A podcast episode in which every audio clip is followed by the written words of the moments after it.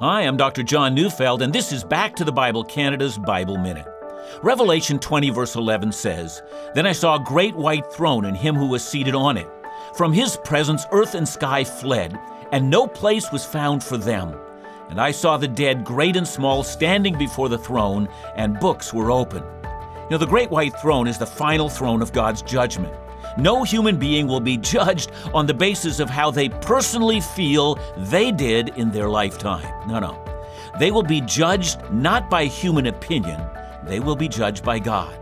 For this reason, I can think of no greater task before us than to understand the righteous standards of God and to seek His forgiveness and to go to the place where mercy is found.